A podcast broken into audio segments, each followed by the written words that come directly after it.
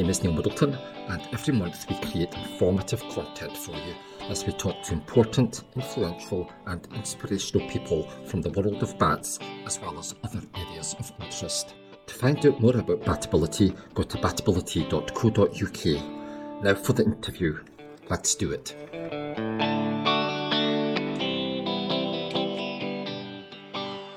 And hello, ladies and gentlemen. Welcome, welcome, welcome to today's edition of Talking Bat. And today I'm delighted to say that we have Dr. Stuart Newson from the British Trust of Ornithology with us. Hi, Stuart. How are you doing? Hi, Neil. Many thanks for inviting me. Um, yeah, I wasn't sure whether to wear my Christmas jumper today or uh, antlers, but as you didn't, then Yeah, that, that, that, that, that, could have been a plan, actually. That could have been a plan. Yeah, we could have been sitting here with reindeer headgear and stuff like that. Yeah. So, uh, yeah. yeah. Have you ever recorded reindeer? Have you got that in your, Have you got that in one of your classifiers? Oh, no, no. It'd be nice. It'd be nice. I've, I've been up to uh, Svalbard. I spent some time in Svalbard um, with reindeer, but yeah, no, no. Sadly, not. I reckon if you're a mammalogist and you need sound to identify a reindeer, uh, you're probably you're probably struggling. yeah. yeah. Anyway, no, thank you for agreeing to do this. And uh, ladies and gentlemen, I'm quite sure if you follow uh, the social media, especially the Facebook, but uh, what's it called? The Bat Echolocation Facebook page. I can't remember what it's called now, Stuart. Yeah. Is it, um, is it Sound Bat Sound Analysis Workshop? Yeah. Think. Yeah. I mean, Stuart is a regular contributor uh, and commentator on uh, some of the stuff that goes on there. And you know, Stuart, I mean, I follow that social media page along with loads of others, and I rarely comment on anything because I know how much, well, I don't know, it's maybe just me, but I know if I was going to comment on something that someone put up, I would have to choose my words so carefully and I would have to spend so much time just to write a paragraph that I just don't allow myself to do it. You must Aye. you must spend a lot of time putting stuff up there and helping people out. Yeah. Yeah, I um yeah, I find it a, a good distraction. Um, I'm very good at finding things to do um, when I should be doing other things, I think.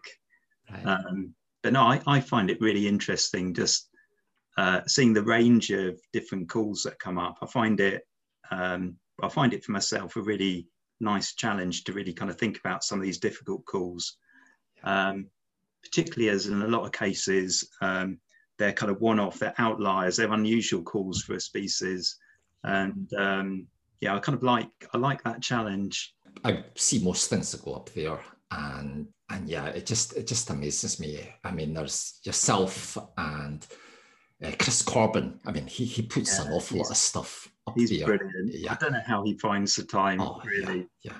And yeah. we actually interviewed uh, Chris on Talking Bat a few months ago, and uh, no, amazing guy as well. But, uh, yeah. but as I say, I I sit and I read the stuff that other people put up, and I just think to myself, uh, I mean, sometimes. Yeah. Uh, I'm kind of supposed to know what I'm talking about with some of this stuff. I think some people would think, but but sometimes I, I just read what someone's put up there and I go, I'm going to have to get a dictionary out because half of those words I don't understand. yeah, yeah, no, it's a. I think it's a good good page to just kind of push you, and uh, yeah, it's a good way way of learning and trying to find also trying to put into words uh, why you think something is something yeah i find that really i find that really difficult and trying to do it there uh, what, what i tend to do is try and have some images because i find people if you can visualize it and myself if i can visualize what the differences are rather than describing them where you know someone's description of one thing can be very different yeah. for someone else yeah. Uh, yeah. and then you've got um, so there's a lot of people in other other countries you've got the kind of translation as well. Um, yeah, no, it's, it's good fun. Yeah, well, anyway, I just I just want to say on behalf of many people who I know that follow that particular site, uh, thank you because uh, you certainly helped to clear up quite a few quite a few queries. That's an understatement, I'm quite sure. But just want to talk a little bit more about what your proper job is, okay? Because you don't get paid to post stuff on Facebook, do you? At least I don't think you do. sadly, sadly no, no. So you're a senior research ecologist, and there's another part of your job description as well. Is it fellow researcher or something like that? Uh, so yeah. yeah. Um, yeah. So I guess I guess um, so. I've worked at the BTO, so British Trust for Ornithology, for almost twenty years now. Wow. So quite a long time. Um, and I'd say the core of my work has been birds. So, um, but it's been really diverse. It's been working on everything from climate change to uh, working on bird flu to um, impacts of predators, um, migration of things. So re really diverse. Um, so quite quite often I don't I don't kind of feel I'm a kind of expert in anything on birds, but uh, I guess the main thing I work with is big data sets. So um, analyzing big data sets, trying to find out using those, often collected by volunteers. So the BTO runs a number of big volunteer surveys. Um, and that's that's what really excites me. Of look, looking at some of these big data sets and starting to look at the the patterns, starting to work out why are things declining, why are things doing this or or whatever. So um, I think for me, it's a really good place to work. And what did you do before BTO? You were obviously at university.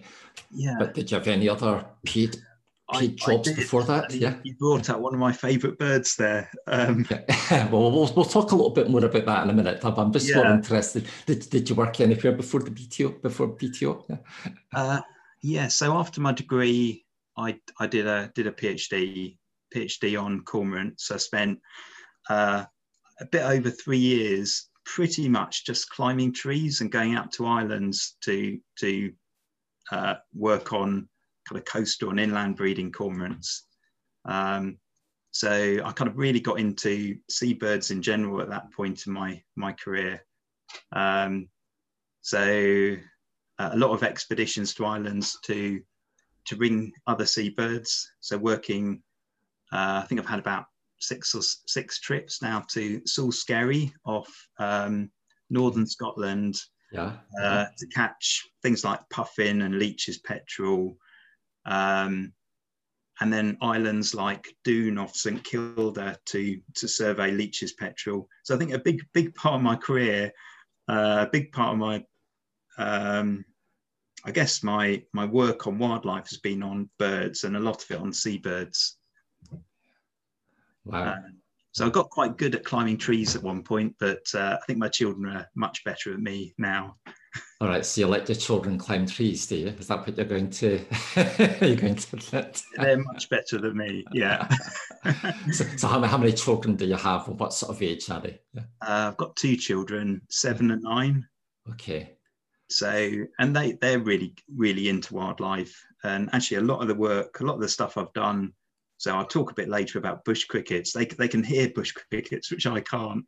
So when I was uh, starting to get into sound identification of bush cricket, said, "Come with me," and they they would, they would kind of hear everything. Uh, it's a bit frustrating, really. Yeah, yeah, yeah. No, I remember my, my son uh, Aaron, who's he's a professional bat person now, but uh, yeah, when he was uh, probably about the same sort of age as your kids, I took him on a bat walk I did once with RSPB and I, I was looking after him that night, so he came along with me. And we're all standing there with bat detectors, couldn't hear a thing. And Aaron just kept shouting, There's a bat, there's a bat over there. And I just kept okay. telling him, Shut up, shut up. No. and he was actually picking up, he was picking up this yeah. this bat. Uh, it must have been social yeah. calling or something, but he was picking up this bat. The bat detector wasn't hearing, you know. So yeah, I can relate to what yeah. you're saying there with the bush crickets. Yeah. And where do you where, where, are you from? I mean, you live you live in Norfolk now, I would imagine. Yeah. Is that where you're from originally? Um, so originally from Essex, actually. Uh, so I was brought up in uh, Clacton on Sea. Okay. Um, and then, so yeah, kind of brought up there, and uh, from a really early age, my first interest was was birds. So I, I can definitely remember far back as being kind of five or six and really into birds. Um, but my parents would uh, drop me off at various places. I spent um, like almost every weekend just somewhere on the Essex marshes looking for looking for birds. Um, and my my poor older brother had to look after me, so uh, we'd both be dropped off somewhere like Colne Point, which is pretty remote, and would spend the day just wandering around with our our kind of um, not very good binoculars, kind of looking looking for birds. Um, but we had we had quite a few good adventures then, I think, uh, which is good. And I think any time I go anywhere where I hear Brent geese now, big flocks of Brent geese, it really brings back those kind of early memories of being out birding in some of these really remote places.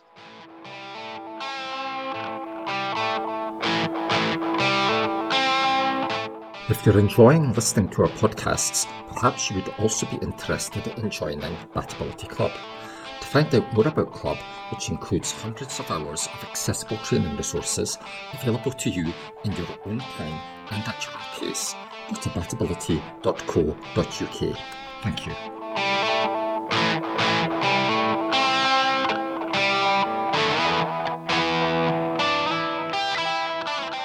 And was your parents, so they weren't interested in wildlife at all, were they? Or uh, they, I'd say they were sympathetic so they supported okay, my, yeah. my kind of mad interest. Yeah. Uh, they weren't really into it themselves. So they're quite interested to see, uh, like putting bird feeders in the garden and seeing what birds birds came in, but they they weren't really into it. And I think I think it was really the opportunities. I think if I kind of knew the type of work that went on now on bats and small mammals and other, like other mammals, I could have very easily gone uh, at an early age into some of these other groups at that point. But uh, I think with birds being so obvious, if you put bird feeders out, you see birds. It was really accessible if you didn't really have the contact. Yeah, and of course, back back then we didn't have the internet, we didn't have mobile phones, we didn't have social media. It it no. very much was, uh, you know, you, you you just had to buy some bird books and go out and just learn it yourself yeah. or be a member of the Young Ornithologist Club, which used to be the yeah. junior version of that SPB. Uh, that so sort I, of stuff. Did, yeah. yeah. So I know um, I went on quite a few YOC holidays, which was really good because you meet people with similar interests. Yeah. Uh, and I've still got all the old bird books. Uh, and you look at them now, and you've got like the warblers, and they all look identical from these awful drawings yeah. compared with the books you've got now, the Collins guides, and um, things have really, really moved on. So you then you must have had a bit of a nosebleed moving all of the all the way from Essex to, to Norfolk. yeah. What's that about? What 20 miles 50 miles yeah no, no it's not very far i didn't i didn't mean to end up in norfolk so i after going to school i well when I was at school, I thought I could really get into art. So I was really into wildlife art. And uh, I got a, a, scholarship, art scholarship, which paid for most of my fees to go to quite a good, quite a good school in Cam- Cambridgeshire then. Um, after that, I was trying to decide, okay, what do I do? Do I do biology or art? And it was a really difficult decision at one point.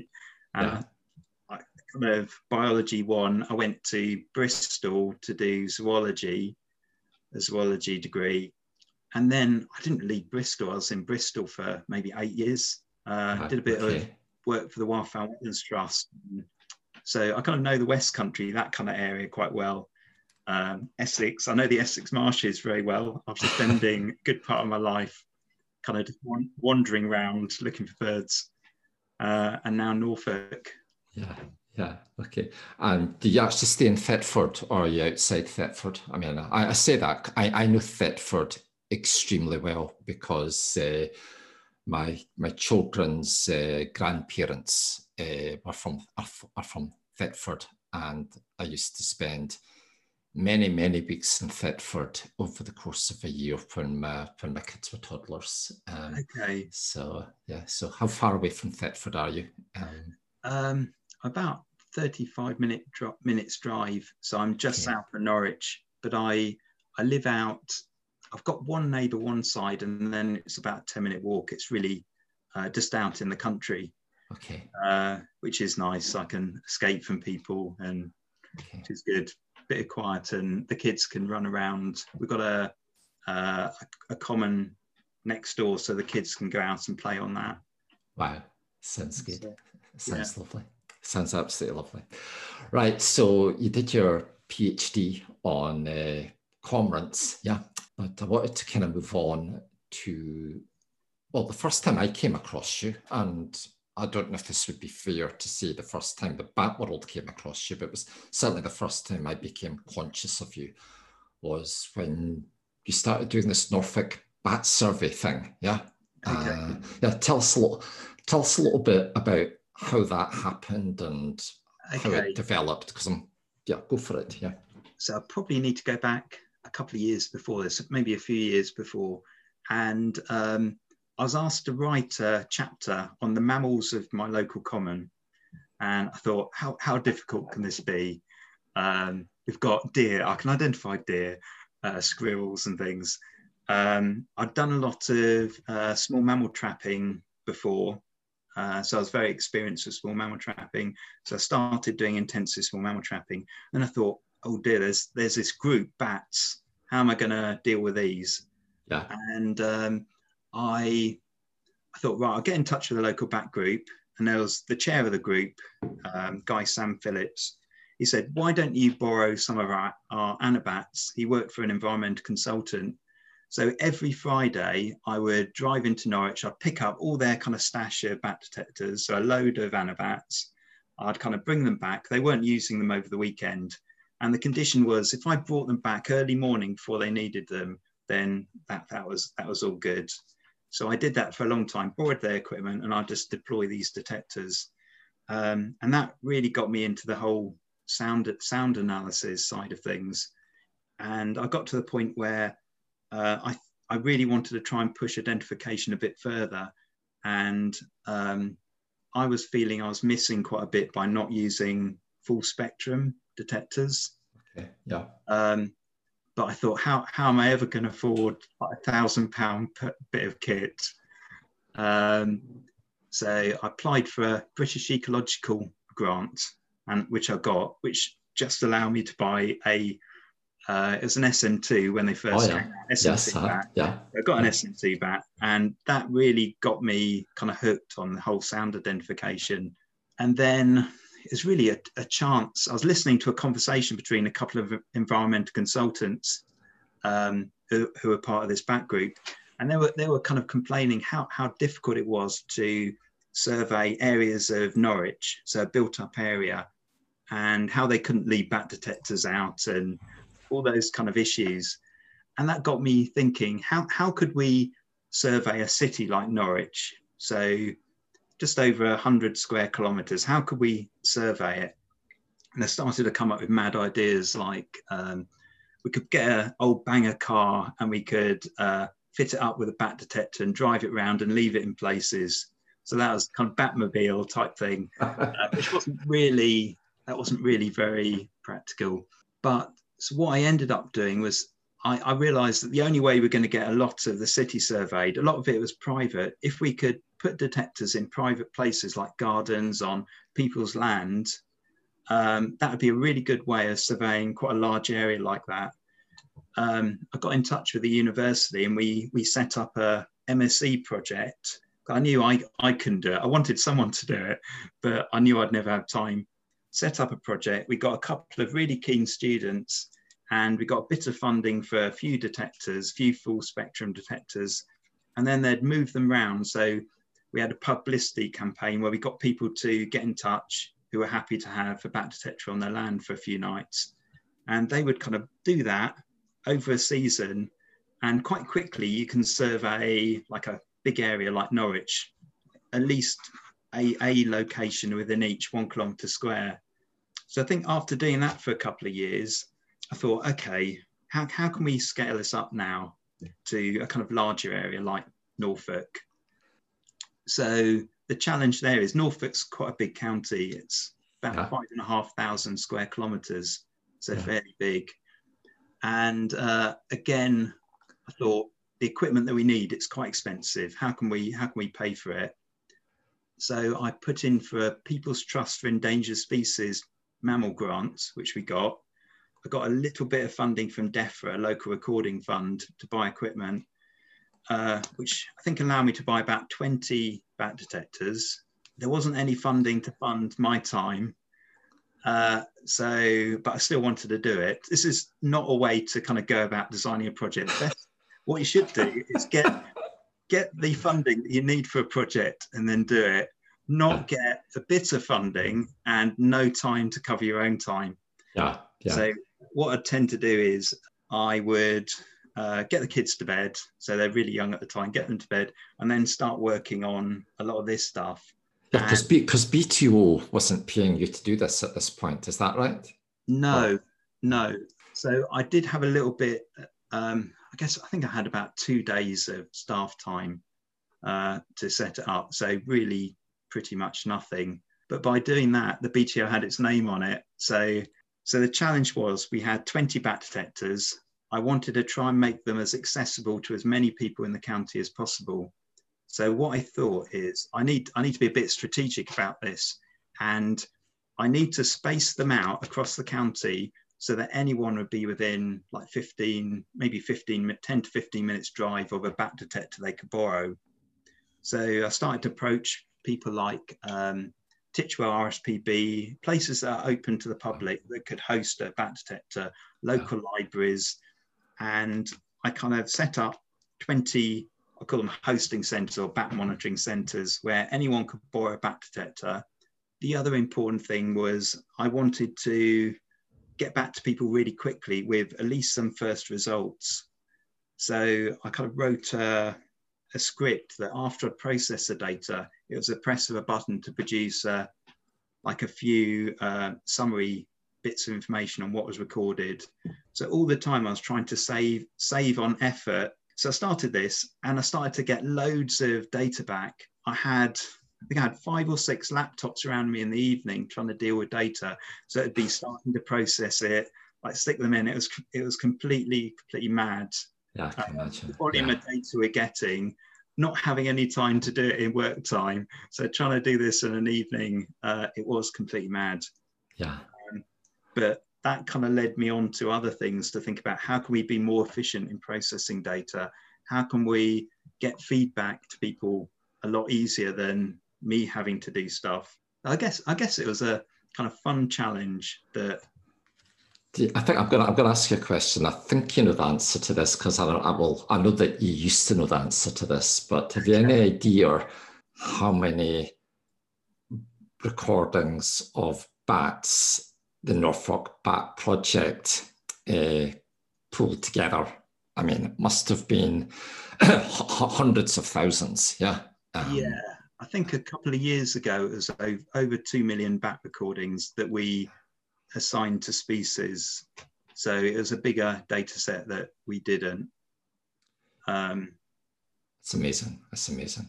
So, and then, of course, that wasn't enough. You then decided that you wanted to come up our way as well and hit this the south of Scotland. Yeah, just even even more data.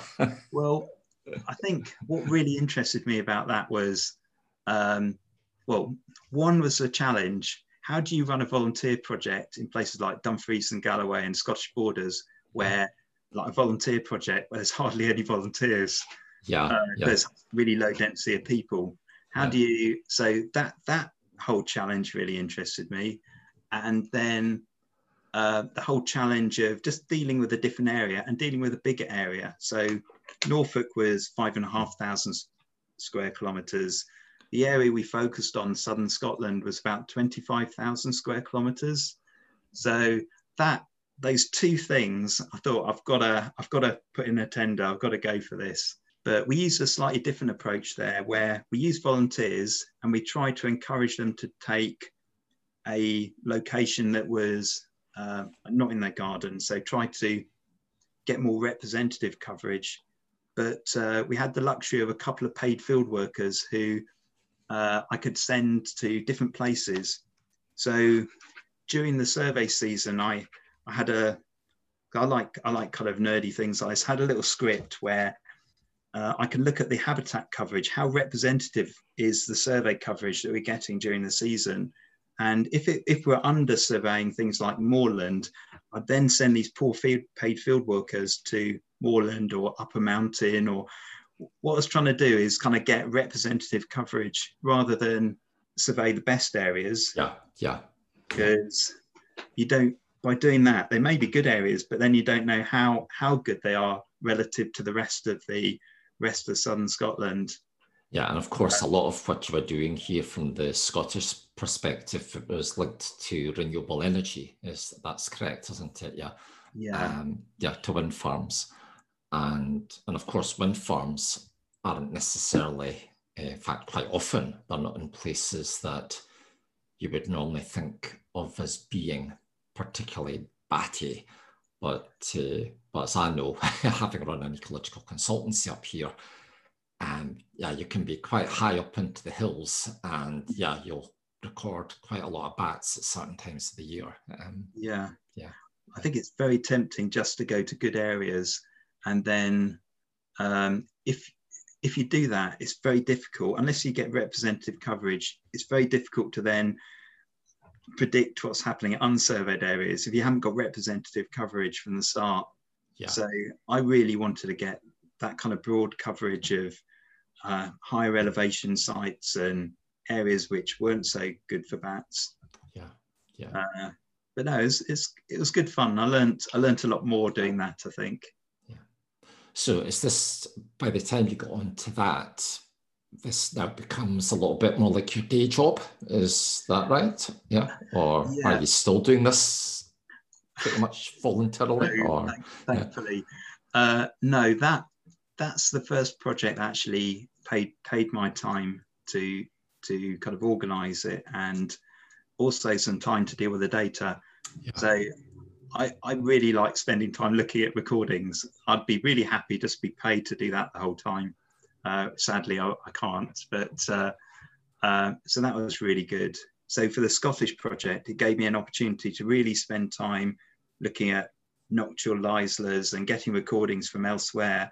So I spent some time getting recordings from Ireland to really try and understand myself the range of variation of calls of uh, in Scotland, uh, in Ireland, and then kind of learning from that, applying it to uh, the data we're getting from from Scotland. So, okay, so you start off looking outside your window, somewhere local.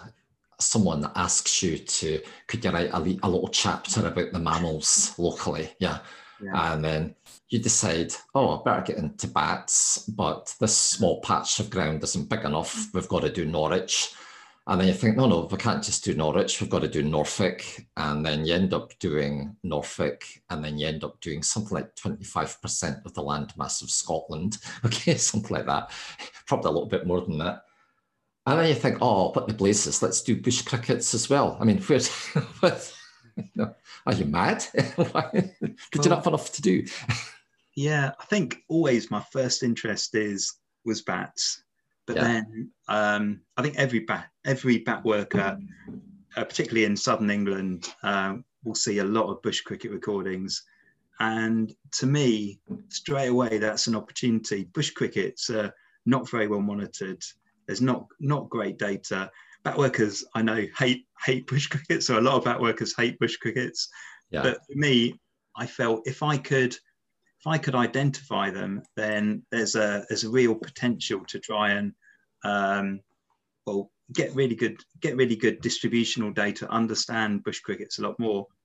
Um, yeah, I was really lucky that um, I I got a bit of funding from. Have you heard of Mark Constantine at all? He's uh, yes, yeah. I've I don't I don't I've heard the name. Yes, uh-huh. yeah, yeah, yeah. So he's he's the CEO of Lush, and he's also got an interest in Sound ID, uh, but he's also a really big supporter of the BTO and our work. And um, several years ago, he set up something where um, we could um, present an idea. So it's a bit like Dragon's Den internally at the BTO. You had five minutes. you present an idea to um, a colleague of his and he may or may not fund it. So this wasn't for kind of big amounts of money, it was for fairly small amounts of money just to get some, something started. And um, for me, a lot of the stuff which really interests me is, I think, viewed externally as a little bit risky.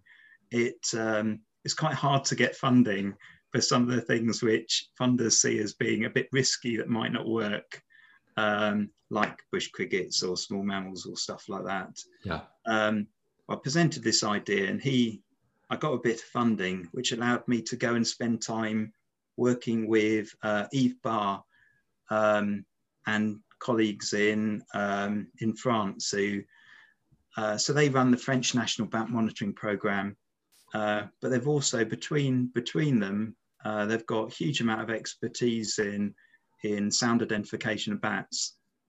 So I think up to this point, everything that I was learning about bats was uh, from what I could read. Uh, working at the BTO, there isn't really other people around me working on bats. A lot of a lot of expertise on birds, but not really on bats. This gave me an opportunity to go there uh, specifically to work on myotis, sound identification of myotis, and uh, to look at some of our recordings of things like uh, whiskered Brandt's or what we suspected were whiskered Brandt's from Norfolk and um, spend time looking at these recordings with the guys out there. And um, this was really valuable because it showed showed me um, where, well, one thing where uh, they had a lot of knowledge, but also how far to push identification. At what point should you just say there's not enough information, walk away, we're not gonna say myotis or it's a bat. And so that, that was really valuable being able to do that. But one of the other things was talking to Yves Bas, we were both thinking about bush crickets independently. Um, so I was kind of thinking, oh, there's all this data, it'd be great to do something like identify bush crickets. They were also thinking about it. Uh, thought, again, at that point, I didn't have time to work on this we thought, well, why don't we start? I'll, I'll try and go back and start building a reference library for bush crickets for UK. And perhaps we'll build some software, we'll identify them alongside bats. So that, that was really how it how it came about. Because because all of because all of this, and although it's pretty obvious to you and me, just okay. for the sake of anybody listening to this, all of this bush cricket data was being picked up as what you would describe as bycatch as a result of all of these bat detectors that were out all over Norfolk, for example, recording bats. So these bat detectors are out there, they're recording bats, and at the same time, they're recording bush crickets. Um, so it's, it's like two for the price of one, isn't it? You know, you're getting you know two completely separate uh, data sets for two completely different types of creature but of yeah. the same field effort, I suppose. Uh, yeah. yeah, yeah, I think one thing that really helped me um, after I got really excited about the possibility of what you could do with bush crickets. Um, I, I, came back and there's an opportunity, an internal opportunity to apply for a fellowship, which could fund um, several months of my time to work on stuff that interested me potentially. So it was a competitive thing between our kind of 100 odd staff at the BTO. Um, so a lot of people were really keen to get on this to work on their favourite project. And um, there were external people kind of looking at the proposals that went in. So I got funding for that, which uh, allowed me for several months to go out um, on nice days outside, brilliant field work, because yeah. uh, bush cricket's more noisy, kind of nice sunny days go wandering around, finding the bush cricket, getting getting recordings, trying to get a whole range of recordings from different individuals, close individuals, the sort sort of recordings you'd normally get in the field. So I, I never thought I'd be interested in bush crickets at all. I didn't know anything about them before, uh, but now I find it really rewarding. I can go for a walk, I can have a microphone plugged in, and I can just think, oh, there's Roesel's there. There's a long wing conehead, short wing conehead, yeah. yeah. and you know that's I mean a completely different way because I wasn't as intensely involved, nowhere close to, to how involved you were with bush cricket stuff. But uh, I think I talk about that in this That a Bat book. And uh, ladies and gentlemen, I'm to sort of say right now, when I committed to do that book uh, at the very, very beginning, I knew I was going to have to do a chapter in bush crickets. And and I didn't really know what I was talking about uh, before before I started writing the book, and I kept putting the bush cricket chapter off to the side, thinking, "Yeah, I'll need to do the bush crickets. I need to do the bush crickets," and and I was accumulating lots of recordings of bush crickets, and I wasn't overly confident that I was identifying them all correctly. And there are some very heavy books, very good books, some but some very heavy reading books from way back, uh, which you know, were just way above my my head, to be honest, uh, in trying to interpret what some of the authors were talking about. But but darn lucky for me, Stuart, that you were around. because thank you. because because totally coincidentally, you were you were doing this, and uh, yeah, so thank you so much for you know particularly the stuff you did in bush crickets. Um, that probably saved me a lot, a lot of time on that chapter because okay. because, because I would have probably still been writing that chapter today, or would have probably just ditched the chapter and think that's not a good idea. But okay. but yeah, but the point I was saying was when I was actually collecting uh, some bush crickets recordings, I was over in uh, France, I think it was one evening. I was out with Aileen, my wife, and I was recording this spectacular, I assume it was a bush cricket a species. It wasn't one that we had in the UK.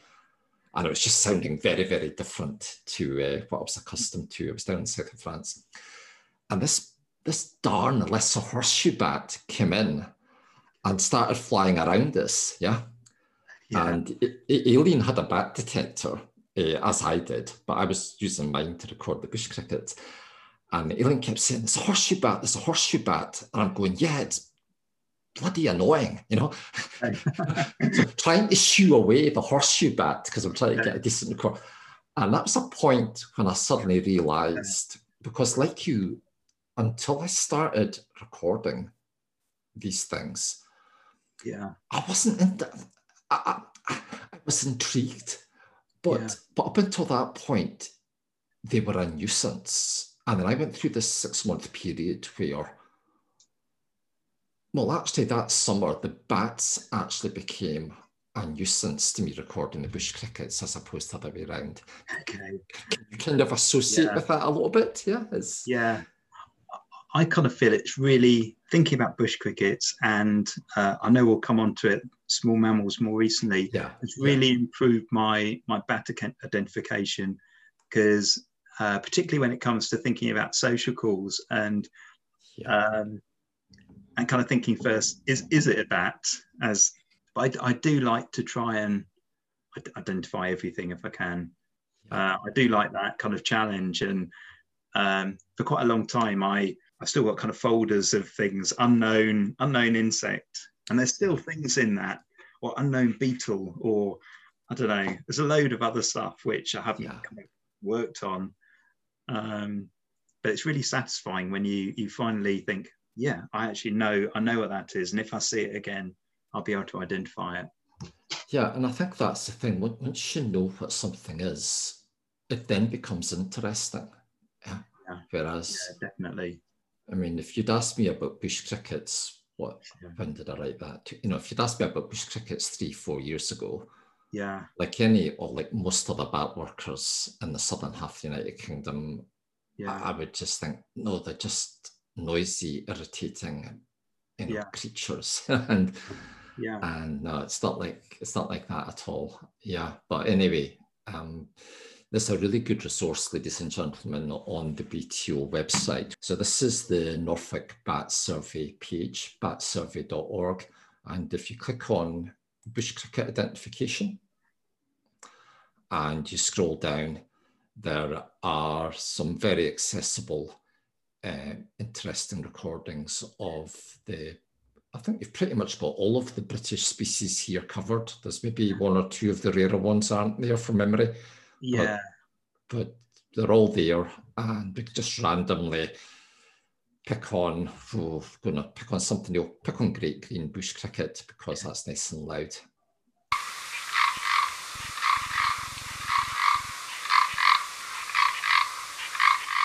Yeah. That's the results then, is it? Yeah.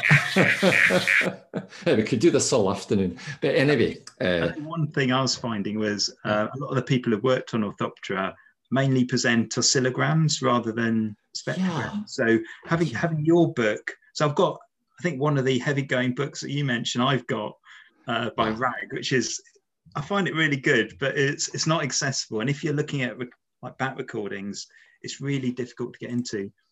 Um, I remember one point looking at um, so I had long-winged and short-winged conehead, and I was kind of playing them and thinking I'm never going to be able to identify these two. And then um, I was just being really slow. I suddenly realised, ah, they've got a different number of like syllables in the calls. Yeah, I didn't, I didn't realise that for quite a long time, and I was playing them and thinking they just sound the same to me. But all I had to do was be able to count. Yeah. I think I was looking at being kind of making it too too kind of more difficult a job than it really was. Yeah, yeah. And I remember I can't remember specifically, but I remember when I wrote about them in the book there. Uh, to my ears, listening to them, there was there was just a a slightly different pattern going on, and I yeah. wouldn't want to be brave enough to say that that was a one hundred percent diagnostic way of always separating them, but hmm. but assuming that what I was listening to were the right things, that that did seem to be a, a different uh, audible pattern. Yeah, um, yeah, yeah. I think so. I think compared with bats, they're they're much simpler because they don't. Unlike bats, they don't change their call shape. They don't do anything uh, to complicate things like that all they do is just get faster and slower depending on how how cold it is. Yeah. So um, I don't know. It's it's nowhere near a bigger challenge, I think. And there's not that many bush cricket species in the UK. No. no. So. Yeah. But no, I was, I was just fascinated with that stuff. But anyway, once again, thank you so much for uh, and uh, Stuart gets a special mention in the front yeah, of no, uh, the book. That. No, no, not at all. You know, I couldn't have. Uh, and of course, um, that kind of brings us nicely on to the small terrestrial mammal stuff. Um, and yeah, so it's a total coincidence, but uh, we got this paper out last week, was it the week before last? And yeah, you know, yeah. you're an amazing lead author uh, with at least one uh, pretty decent co-author there, and and, and myself. But uh, this this is stuff that, um, again, we were working on totally independently, and we didn't really share our experiences on this stuff until fairly recently. And and while I remember the first time when I recorded some of the small terrestrial mammals I recorded for the book, and seeing the spectrograms and listening to the sounds uh, slowed down. And I just remember just sitting there shaking my head and thinking, oh no, life has now just got a lot more confusing for bat workers. now, you were coming from it from a slightly different perspective. And do you want to talk a little bit about what you've been doing on these and the massive amount of work you must have done? Uh, well, I know you did in order to end up with stuff like what was described in this paper. Yeah, I think um, I think in in some ways it's a bit like the the bush cricket situation. You put out a bat detector and you you can record a load of other stuff. Bush crickets are really obvious. So uh, if you're well, for some bat workers unlucky and you get uh, put a detector out where there's you're very close to a speckled bush cricket or dark bush cricket, you can get more bush cricket recordings in a night. Um, however, when looking at bat recordings, I was quite often seeing small mammal recordings in there, um, which I didn't really know what they were. Some I suspected were shrews, some I um, I kind of knew were brown rats because we we kept chicken, keep chickens and uh, feeding birds and uh, brown rats are pretty obvious. So I knew some were some are brown rats. And again, it was um, we really need to we need to try and crack this to identify them. Uh, otherwise, we're collecting potentially vast volumes of data, particularly if you think about all the bat workers in the country are putting out static detectors and the volume of data for very common things which are quite poorly monitored, like brown rat and common shrew, but also some of these things that are more localized, like harvest mice potentially. Um, all this information is just perhaps unknowingly being recorded and almost certainly being discarded. Yeah. Um, I felt that um, this really needed to be looked at. Yeah. And, and not only discarded, I mean, in some instances, uh, misidentified, misidentified. Completely. Um, yeah, I think, I think as you say in your book, there's some some species in particular, things like brown rat. Uh, I think there's certain species, even if you are interested in small mammals in the slightest, just knowing what things like brown rat sound like as a potential confusion species for uh, Leislers. Yeah. Um, there's some situations like that, just understanding what they look like, because it, it does make you think how many how many bat workers would very quickly look through a recordings and think, oh, it's another noctule.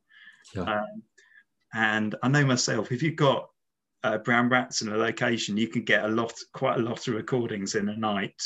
Yeah. Uh, it's not one or two recordings, you can get quite a lot that could be quite important. So this was really it. And it was really, I kind of knew that you'd started to work on the book and collecting recordings. And to me, that was an amazing opportunity. You've already already done a huge amount of work and in collecting collecting a load of recordings for different species. And I just wanted to try and kind of build on that, fill in some of the gaps. Um, and and Huma, who's also a co-author on this, um, she got really excited because she she does a lot of work on small mammals. Got very excited about the possibility of recording them. So she's been really good collecting recordings from a load a load of species. Yeah. Um, so a combination of captive individuals, so places like the British Wildlife Centre that you've worked at, yes. Uh, several others, but also uh, catching individuals myself of different things. So li- living out here in kind of uh, remote Norfolk, I could I can walk out, just deploy some longworth traps. There's most species I get in Norfolk within like a minute or two of where I live. So yeah. I can catch things like um, like bank voles and um, we've got a bit of a yellow neck mouse problem in the house. So I could I could uh, catch yellow neck mice in one room and, and is, that, is that uh, because some escaped from one of your enclosures or uh, no, they're, okay. they've, been in, they've been in here for years. Um, okay. uh, we've had situations. My wife was going upstairs once, and there were just three three young yellowneck mice sitting on the stair stairs, just looking right. at her. So we caught those. This is before I started. I realised what sort of enclosure you need, and I got a very. we had a very cheap like hamster cage that we put them in. Yeah. I don't know what you're going to say because we had a conversation about this, but go for it. Yeah. yeah, they'd, they'd chewed their way out in just about a day. So they escaped again into the house. They, were they're in the house already. So they just kind of got out again. But I think over that year, I caught about 60 individuals of yellow neck mice. Wow. And I, well, obviously, I don't want them in the house. I was moving them a short distance. They're probably just coming straight back. I think I've recorded a good bulk of the Norfolk, the species recorded in Norfolk in, in my house now. Wow. So everything from pygmy shrews, you're sitting in the lounge and you have a like a pygmy shrew walk across the floor. Sounds amazing. Sounds amazing. Yeah, because I, I remember we, we were talking when when I was working on the book, and there was a few times that we uh, we spoke and we certainly exchanged emails a few times about the, the small mammals. And I remember saying to you that uh, I had this uh, hamster cage from Pets at Home or whatever. and uh, and then you told me the story about the yellow-necked mice uh, chewing yeah. through the, the plastic, and I and I just spent like the previous month convincing my wife that it was all going to be all right. Yeah. and I thought, yeah, okay, but I moved that out into the shed then, you know. but uh, but thankfully, I never I never had anything long enough to to cause that damage. And and you already mentioned the British Wildlife uh, Centre, you know, down that way. That that for me was uh, a saving grace because as soon as I got access to that place, uh, which I'd got, I think I was there for almost a week, and I yeah. had, I think I had five or six bat logger bat detectors, okay. and then every night a different bat logger was set up in a different enclosure, and then I would collect the bat loggers the following morning. And then I would look at the calls in the hotel room during the day before I went back at night to put them out again. And okay yeah, and it was that hotel room not far from Gatwick that. Okay. I, yeah, that's where I saw my first ultrasonic harvest mice and yeah. yellow-necked mice, and yeah, and I just remember just sitting there, just shaking my head, going, "Oh no, no, no, I wasn't expecting. Yeah. Half of the stuff I was, I don't know what I was expecting. Uh, okay. But yeah, I certainly wasn't expecting it to sound and look like what it did. Yeah quite a number of circumstances. Yeah, yeah. I think, I think the biggest biggest surprise for me were common and pygmy shrew, uh, which I, I, think are amazing, amazing calls. And then um, I was a friend of mine was getting recordings from Ireland where there's only supposed to be uh, pygmy shrew present, and but they weren't pygmy shrew recordings. And uh, I didn't I didn't know this at the time, but um, there's greater white-tooth shrew, which has been introduced and is spreading in range. So um, I collected, so got my friend to put out detectors more. We got a lot more recordings like this. And I got him to look out. He said, Oh, I quite often see shrews just wandering around. Um, and I got him to look out and he found a couple, couple of dead ones, one in quite good condition, which was greater white-tooth shrew. Okay. Um, but it was really uh, satisfying to be able to think it's great white-tooth shrew from its call before knowing it was there. Yeah. yeah. Um, I think that for me has been one of the more exciting things that's happened uh, after the book because when when yeah. when we spoke, I remember speaking at one point and and I was struggling to I was struggling to really get my head around how to tell commons from pygmies and at that point, I hadn't knowingly recorded water shrew. Yeah. So in this That a Bat book, I, we didn't go heavily into the shrews and that, but uh, but this this paper that's been produced, um, you know, you, you, accumulated so many, uh, well, loads of calls of each of these species, and and and I think I think we can be pretty happy that we've got a reasonably good steer how to tell them apart now. Yeah. Um, yeah. I think there's difficult situations yeah. and definitely some of these species that we looked at in this paper. Yeah. I, I haven't, I don't know, we, I don't feel we, have really got good criteria. Things like brown and black rat. Yeah. Yeah. Uh, yeah. But having, having said that, since since this has come out, um, I've got more recordings. Uh, Huma's collected more recordings of brown rat, and there seems to be some vocalizations which I'm, I'm not getting. So I've got some thousands of recordings now of Brown Rat. I'm not seeing in Brown Rat. So I think there's some situations where we, we may be kind of more confident, but I, yeah, there are some that are really difficult. Yeah. Um, I imagine it's a bit like bats going back uh, maybe 10, 15 years and having our knowledge then uh, compared with what it is now. And I imagine for small mammals, it'll continue to develop and yeah, well, well, again, I know for you've got a lot more examples of uh, the calls for many of these species than I had, but but I know from uh, from my perspective, I mean, I, I, was maybe I was maybe doing one species, maybe getting ten hours worth of recordings, and maybe with one or two specific colonies. Yeah. To then think that is going to be the entire repertoire for that species, that would be a ridiculous thing to think because yeah and and then you're going to have the potential for uh, local dialects you've got the potential for all the different social interactions that could potentially occur yeah. within you know all this kind of stuff yeah I really like this challenge i see it's a bit like uh, it's a bit like a difficult jigsaw where each of the pieces of the puzzle are different recordings, like different different calls with different uh, like durations and frequency um, unlike a jigsaw, you don't know what the picture looks like from the beginning. Yeah. So like yeah, if you've got very few pieces, you you probably have got a really poor idea. The more pieces you get, um, you start to fill in more of these gaps. But and you get to a point where you think, okay, I, I, I think I understand this species, and then you get a load of more calls that are outside the range that you've ever seen before.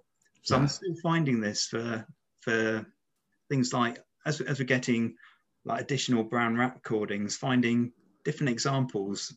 I think yeah, I, I never knew I never knew brown rat could do could do that. Yeah. Uh, the thing is, how, how many people are there that's actually out there looking at this stuff the, the way you know, I think it's us three, maybe. Yeah, I, I, think I think I know one more person, one other person yeah. that uh, goes out of who I won't mention here because I don't have permission to mention the name. But I can think of one more person who I can think of that actively seeks to record yeah. small terrestrial mammals because she's a carer, okay, and she looks after okay. different species, and she happens to be a bat worker and she throws yeah. her bat detector in the cage or whatever. Um, yeah. But apart from that, uh, so it would be would be pretty much up ourselves, wouldn't we? If we thought yeah. between the four of us we knew everything that there was to know, that that would just be ridiculous. Yeah, yeah. I think, I think there's been um, so there are are individuals who've focused on particular species. So yeah. they work on things like edible dormice that have been. That's fair. Yes. Uh, oh no, I'm getting confused. Hazel dormice. Hazel dormice. Yes. Yeah. Yeah. Um, but I think I think historically, as as in your book, a lot a lot of it focused on house mice, brown rat, a lot of the behavioural work looking at understanding the reasons for calls. So that's the other thing, kind of understanding what the what the calls yeah. that we collected. We've got no idea really, have we? Yeah.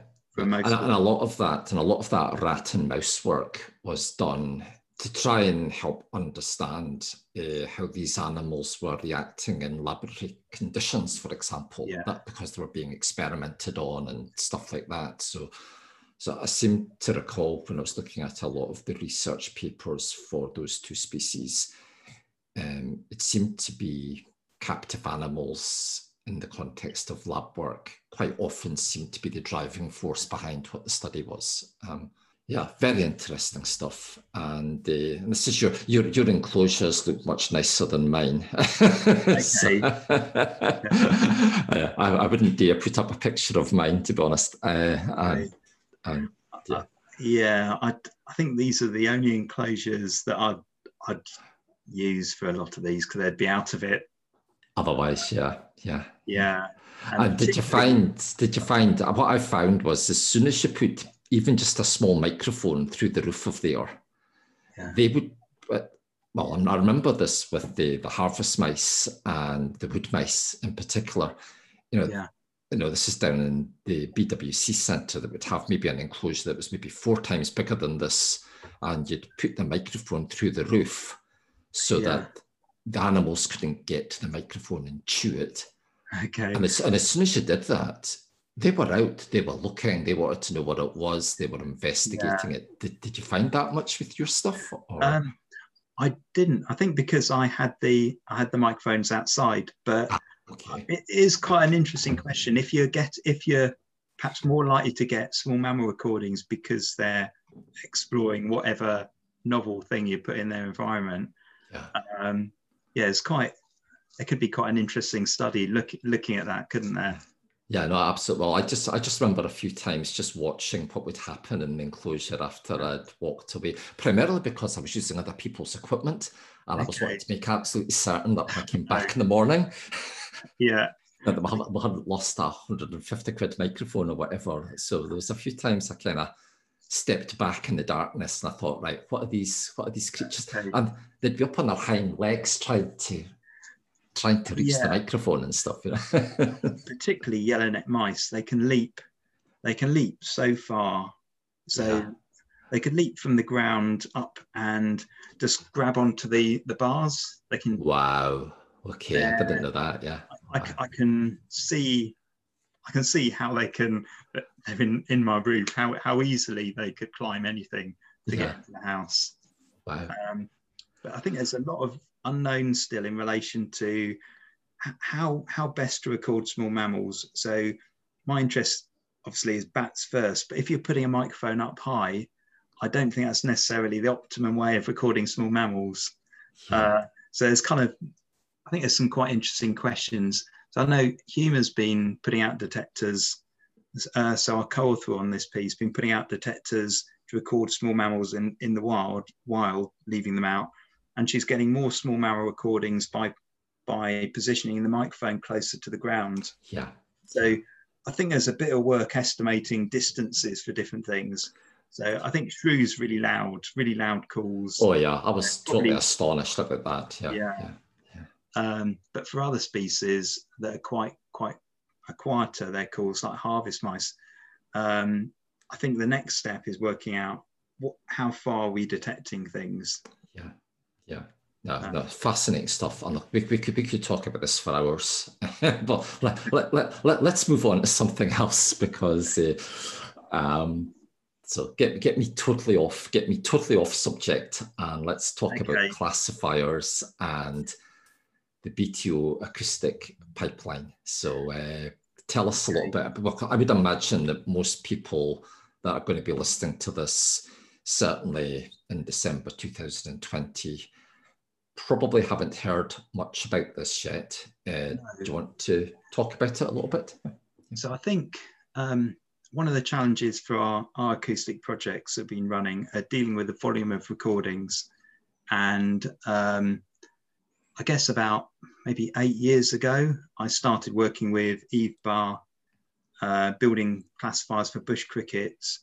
But as I was doing that, I, I realized that I could I could build uh, like having that experience of building classifiers, I could build them for bats and try try to kind of extend it from there to include a load of species. So I've been been building classifiers for quite a while, but they've mainly been used for our own projects. Um, there's a few exceptions. So don't know if you know about the Devon Greater Horseshoe Bat project. I've heard of it, but I don't know much about it. No. Um, so they've been using our classifiers for some years. There's a few BCT projects. So um, they've got a Wales, uh, Bats in Wales project, have been using our classifiers for some years. Uh, Bats in Churches use our classifiers. Um, so there's a few, few projects, but it's mainly been our own. Um, and um, what, what we've wanted to do is try and make this more accessible. But there's a few, a few challenges to this. We're, because I'm constantly working on classifiers and improving them and adding in new species, what I was finding is they quite often go out of date. So I built a classifier for, um, let's say, um, the bats, bat surveys in Wales for BCT. Um, and then um, a couple of weeks later, because I'm constantly working on classifiers, they'll, they'll be a bit better for some species, and it's yeah. really difficult to push out updates. Um, so what this pipeline does, and the other thing is uh, for our projects, we I've been getting back the SD cards, so people have been recording them, sending them back, and that's really inefficient. Um, so it takes time for people to send them back, get them back to you. It takes time for us to download the data. As you know, kind of dealing with a lot of data and moving it around is quite quite time consuming. So what we wanted was a, a, system where we could just put the recording somewhere and they'd process and do a first analysis and using some of the tools that we've been using. So I think like everyone, I found um, some of the classifiers that are available to use have been a bit frustrating. And um, with this, I've only got myself to blame. If there's if there's problems with particular species, I know I, I just need to work a bit harder and try and try and kind of improve this. Yeah. Um, what this pipeline will do is make it accessible to anyone. So uh, anyone externally can upload recordings. Um, it'll put them to the cloud. They'll then be pushed through our classifiers and the results will be returned. Um, there's a few things different. So obviously uh, my interest is broader than bats alone. So if other stuff is recorded like bush crickets or small mammals, it will return those results. Um, in the longer term, we're hoping to extend it to to birds more widely and to nocturnal bird migration. So people can upload like birders can upload a recording and it'll tell them, uh, I don't know, when the red wings were flying over. Um, I think the other things it focuses on social calls. So social calls are another area that really interests me. Um, it focuses on multiple species in a recording.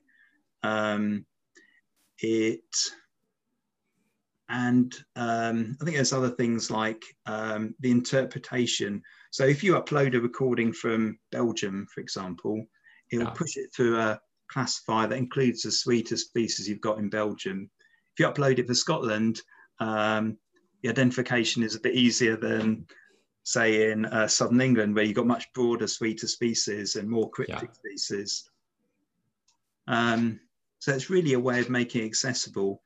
Um, the other thing to say is um, kind of processing stuff in the cloud is quite expensive.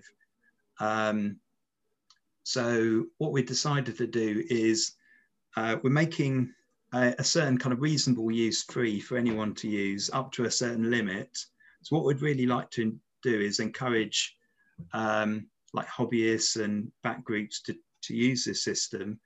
Um, but above that limit, there'll be a, a cost, but it'll be cheaper um, kind of more subsidized if you're willing to make the recordings and results um, available for us to use to, to be part of a bigger data set. Yes. So uh, if, you, if you've got a commercial product um, project, you could decide um, everything has to remain confidential, and then obviously nothing nothing would be used.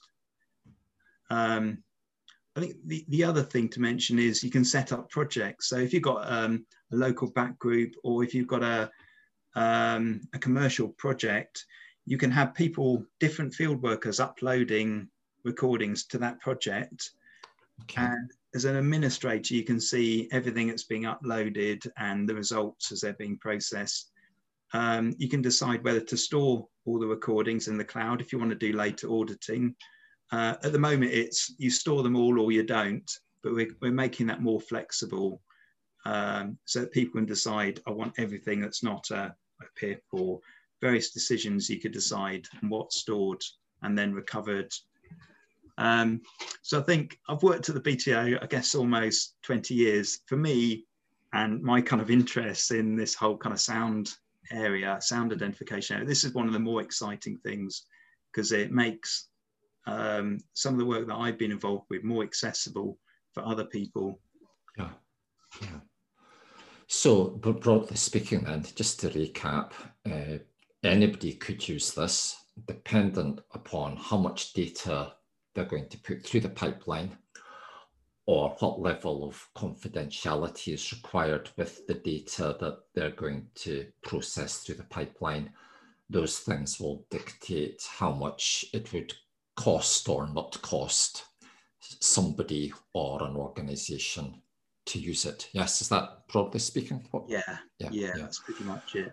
But yeah, I kind of hope it'll be a useful call, uh, useful tool that will will be will well one improve on bat people's experience of classifiers and bat identification, but also include I, what I think is really interesting and quite important some of these other species groups as well. Yeah, yeah. And I should say, you know, it, it will get better. Because I would imagine, look, I've never built a classifier in my life. Okay, so I've, I'm, I'm one of the people that uses them, and then I probably used to moan about them a lot before I then understood the process a little bit better, and then I began to, I began to kind of come to the conclusion and what I'm about to say is not entirely accurate, but go with the spirit of what I'm going to say here, Stuart. I don't really think there's such a thing as a bad classifier.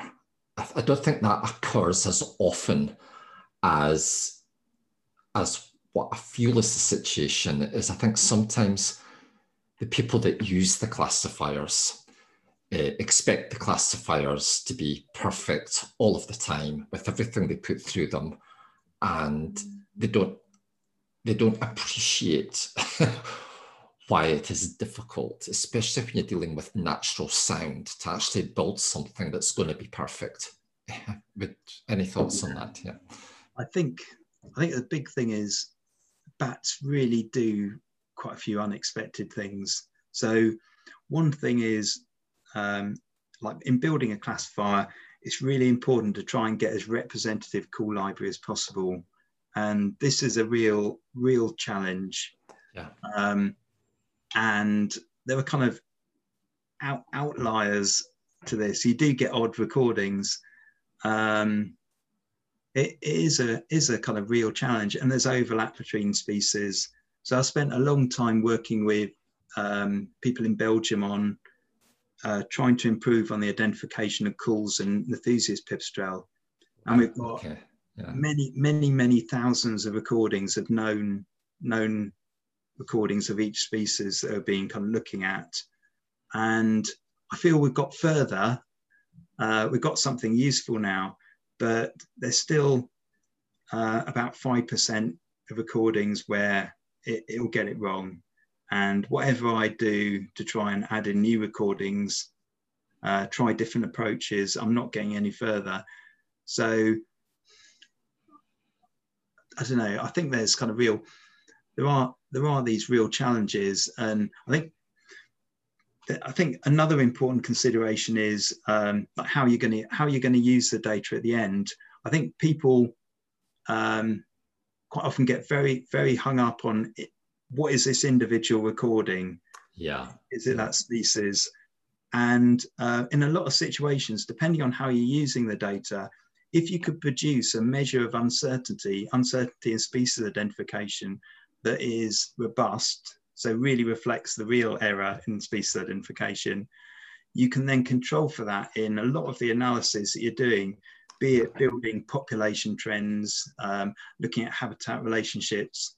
And I think this is really the way, the way forward. How do we, first of all, calculate an area uh, estimate of error in species identification that's robust? Um, I think one, one issue with um, a lot of the, the other the other attempts to to look at species classification, you do get an error, like a measure of error. Um, but in most of the cases, that just tells you how similar your unknown recording is to the reference library. So the recordings that they've got in the reference library, not not the not a represent not necessarily a representative call library. So what you can end up with, if I built a classifier for noctule, I only noctule, every recording I give it, it would say 100% probability of noctule. Yeah, because that's all. Think, that's the only place you can put it. Yeah. Yeah. Yeah. So I think um, what I've tried to do with my classifiers is try and produce a more independent estimate of error, and by doing that, I can then, um, if I'm doing analysis, I can account for that error. So if there's low low probability of being a species, that will contribute less to my the analysis I'm doing. I think finding cleverer ways to deal with this type of data um, and rather than necessarily getting really hung up on every, every single recording. Yeah. Yeah. And, and I also think a big part of it is, is managing the user's expectations and explaining to the user what the classifier is doing. And, yeah. and if the classifier is saying in the user's head, okay, so this isn't necessarily the way that you would describe it, but the, the user sees, you know, I don't know, Natterer's bat 90%, yeah, or 0.9 or whatever the measure is. And then the user then goes, oh, well, that's going to be a Natterer's bat then. And yeah. you go, well, no, not, yeah. not necessarily. it's I think it's just it's managing the expectation yeah. and and taking all of this data and it's how you describe the result, isn't it? You know, whereas yeah, yeah, it, I, I, yeah. Um, I know with a lot of classifiers, the the values are species specific. So for one species, a value of 0.9 is perhaps not very good. And yeah. for others, it's like definitely that species.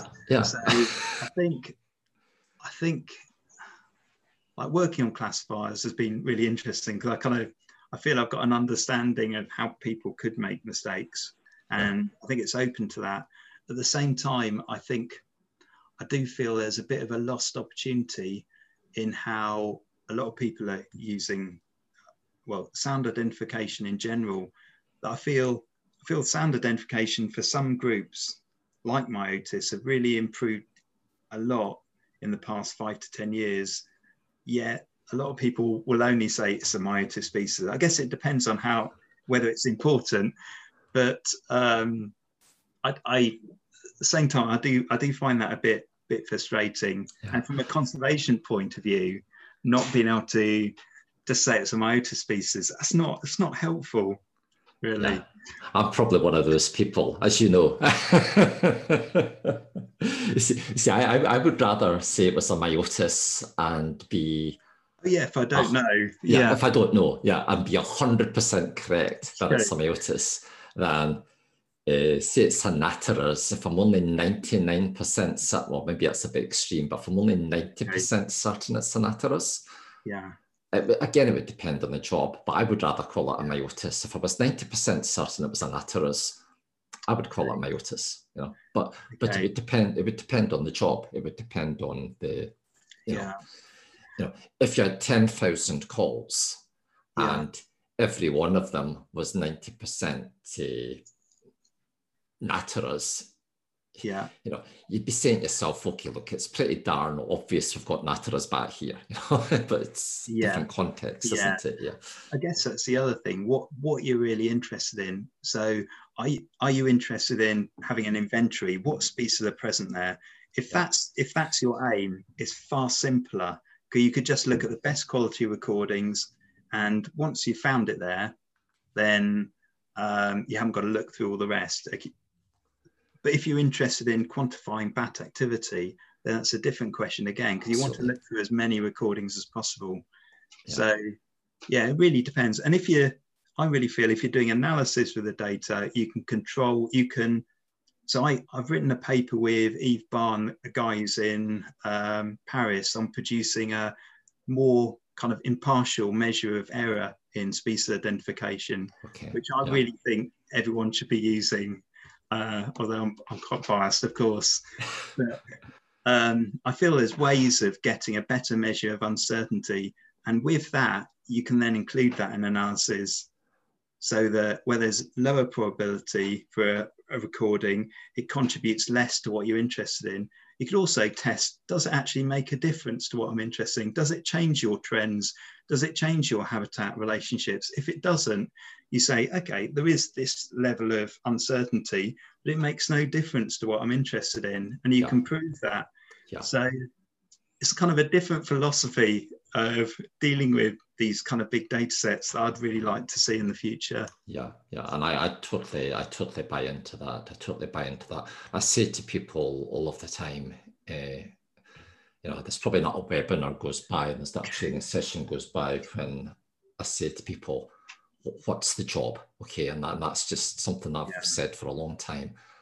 And and I think that's what you're saying there. And dependent upon what the job is and what it is you're trying to demonstrate, mm. and the effectiveness of going through tens of thousands of calls individually manually compared to putting them through a classifier. And, and the thing I'll also say quite a lot is you, you could give that thousand calls for argument's sake to the best acoustic ID person in Europe. Hmm. And they will make mistakes because they only know what they know as an individual human being. So, so as much as people can turn around and say they don't like classifiers for whatever reason, yeah. Uh, let's not forget that uh, quite often humans aren't that great at doing this either. You know, it's yeah. you know, it's it's. I, I really like looking at manually looking at recordings. I really enjoy enjoy doing that. Um, but I've also, if I want a second of opinion, second of opinion, I can I can put them I can put them through the classifier. Anything I'm not sure about, yeah, and it'll tell me statistically what's the what's the closest and you know, sometimes you do that, and the classifier throws up something yeah. where your head just wasn't at. You know, you, you, yeah. you know, you're, you're seeing something, you're looking at something, and you're pretty certain you think you know what it is, and then you put it through a classifier and it throws up something from left field, and you go, oh my word, I wasn't actually thinking about that. Yeah. And it gives you a different perspective sometimes. Yeah. Uh, yeah.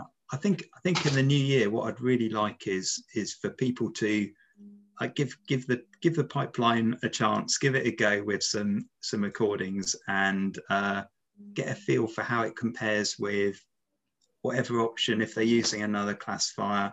Um, it's not really for me to say it is better or I, I, think it's really up to up to people to because obviously I, I think it's I think it's good and will help people. Um, I think it's really up to people to to kind of test this out and kind of not just put in good recordings, but look at the range of things that you might get. What happens if you put it in pip social calls? Are they are they identified as pip social calls or um, or as some classifiers do, they would identify them as Nyctalus for argument's sake. Yeah, just kind of um, yeah. looking at the range of calls you normally get. Yeah. Yeah. yeah. That's fascinating stuff. And I'm quite sure uh, once this goes live properly, I would imagine it's going to be on social media, etc., etc., telling telling the world about it, yeah? Or is it going to be a, a soft launch or uh, a big loud launch? What do you think? Yeah, I don't know at the moment. I think um, I've got a number of projects that are going on next year. So I've got a project in Northumberland, one in North Yorkshire, uh, starting a new survey in Guernsey, volunteer survey. Uh, I've got project work in, in Ukraine and Belarus. Um, so I've got these projects already that are going to be using it. Um, and I'm, I'm, not in a kind of rush to get it out, but I think I think it may, may be a soft launch, just get some people using yeah. it and yeah, um, yeah may, maybe not a thousand, like thousands of people on the first day, just in case yeah. it all goes horribly wrong, but hopefully, hopefully not. Good, good. So that brings us nicely to uh, well, what, what's next? I mean, I, have I've put up some random pictures here, not really knowing too much about what you're going to see here, but I know you've done a little bit on bumblebees. I know because you very kindly shared with me uh, some moth ultrasound, which I was just absolutely fascinated by, and of course we've got the small terrestrial mammals. Um, yeah. You know, so, where do you think? Obviously, classifiers is going to be a massive part of your life going forward. Yeah. Yeah, um, it's it's a it's a fun it's a fun part. Um, as I say, I think if if someone was um, willing to just fund me just to work on this stuff, I'd I'd do it. But sadly, I don't I don't think that'll happen. I'm sorry, uh, I, I, don't, I, don't have I don't have deep enough pockets for you, Stuart. Okay. but I think um, I did I did spend um, a year just collecting bumblebee recordings, and I, there is there are quite a, quite a lot of differences between species in terms of the the frequency of buzzing. There's differences between like the caste. So queens, bigger bigger bees tend to be lower frequency buzzing. Um, but after a year of doing that, I was starting to get my ear in. So I was hearing a bee before I'd see it, and I'd think, oh, that's a whatever species. Wow. So I kind wow. of feel I feel there's potential there. Um, it'd be nicer to get further with some of the moths just to get an understanding of what species are really producing high frequency sounds. Um, like um, your your book covers a couple of species, doesn't it? Green silver, is it green silver lines? And yes, yeah, that was the main one. I think it was. Yeah, yeah. Um, yeah, it'd be nice just um, not a priority, but it'd be nice to get a bit further.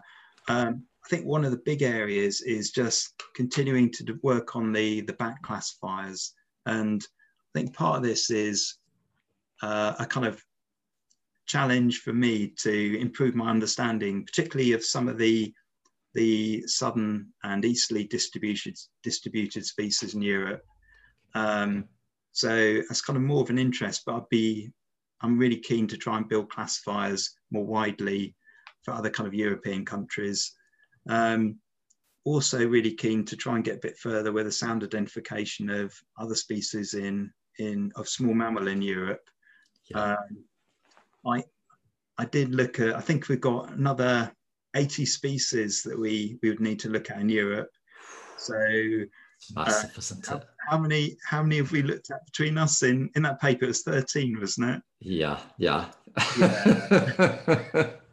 so that I think that would be it would be nice to get a bit further anyway. Yeah. Um, but I think to do that, it's we'd need we'd need to build some really good collaborations with a lot of other countries who are willing to work with us. Oh, I'm very nervous when you said we there.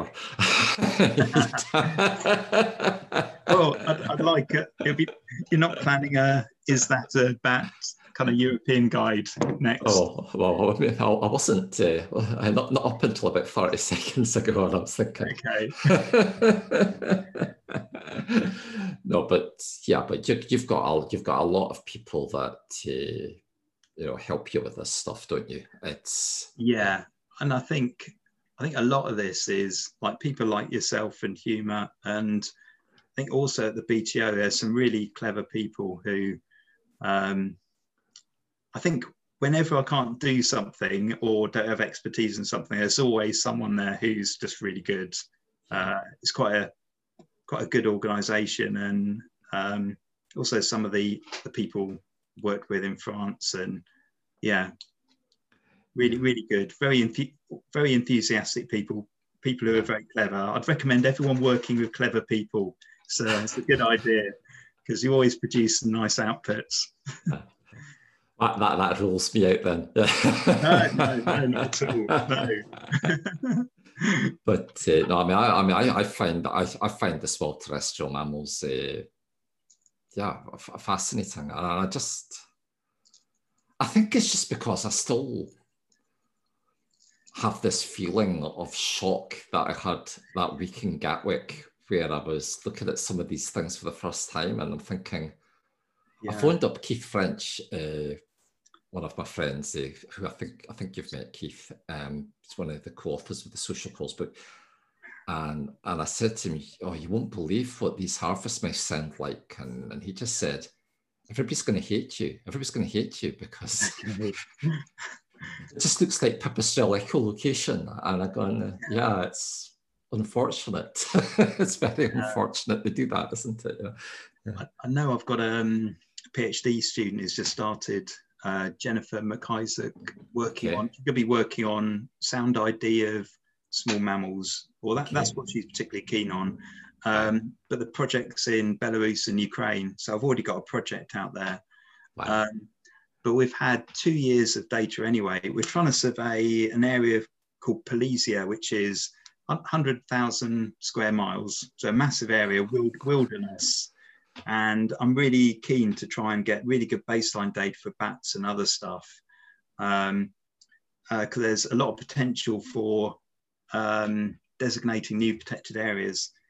Um, but we're already getting, well, I've got some millions of recordings back from field workers putting out detectors already. And there's a lot of small mammal recordings in there. So I built classifiers for Ukraine and Belarus using, including the bat species, and at the moment, it just assigns the small mammal recordings to the closest species. Okay. So within that, I can see shrew recordings, but they're not common pygmy shrew or water shrew. Okay. There's dormice recordings, I think, um, but I, they're not. I don't think they're hazel, hazel dormice. They're something else. Yeah. Um, there's definitely harvest mice recordings in there because they're quite distinctive, as you know. Yeah. Um, so yeah. Yeah. So need to crack that. So you're going to be quite busy for the next uh, couple of months then, the rest, for the rest of your life. Should keep busy for a while, yeah. yeah. Oh, goodness. Look, Stuart, we're going to have to bring things to a close um, because, uh, look, I, I could talk to you all day and all week uh, because obviously um, we, we both have very similar interests um, but it's been absolutely fascinating, and I hope that anybody listening to this finds it equally uh, fascinating. Yeah, and if you want to say? Anything else I should talk about before before we say goodbye, Stuart? I think so. I think I think we've probably covered probably more than we should. yeah, yeah. yeah. but you know, no, good good to have a chat. It, it has been. Yeah. It has been. Hope you enjoyed this Talking Bat interview which is an edited audio only version of the original videoed session. The full version, including video, is available via BatAbility Club, our online training platform. To find out more about Club, go to batability.co.uk. Till next time, thank you.